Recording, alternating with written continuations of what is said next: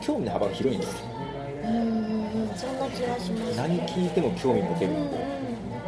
いいですね引き出しがいっぱいあるっていうのは引き出しいっぱいありますよ広く浅く知ってるうんうんでもこれだけ世の中にいろんなことがあるから知らないことは楽しいって思わないと楽しねい楽し食わず嫌いじゃないんじゃないですいかきっうん食わせ嫌いじゃないですねとでもダメって思う人もいるじゃんいます世の中にね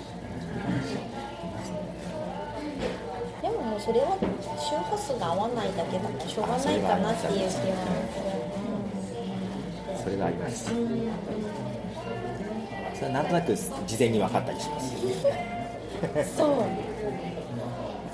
そうなんだよかった今日ポドフさん会ってくれてあそうですねあい行きますとは言わなかったと思います 合わ合わなそうな人がよかったよかったいや別に私に好かれてもどうってことないといやいや思ういやいや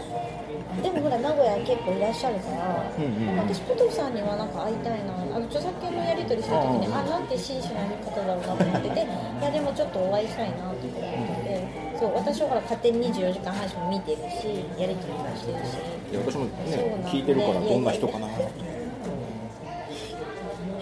普通のい人やそうでもないけど 話聞くとそうだからよかったねあんまりいろんなたくさんの人に声かけたあんま好きじゃないからうん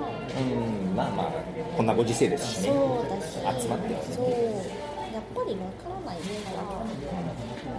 配信聞いてるだけだとねまだどんなあれかわからないわかんないそ私もあんまり多く会う会う方じゃないからううまんあこの間のカフェは頑張りました10人もいるって多いですね多いっすよだって10人で私名前覚えられないかもしれないなかなか大変でしたよ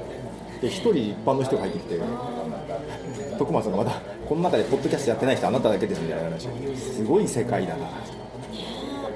ごいキャンセル中いやすごい普段ありえないそんなこと面白いですみんな仲良しになるもんですね不思議にねなんかやっぱりポッドキャストって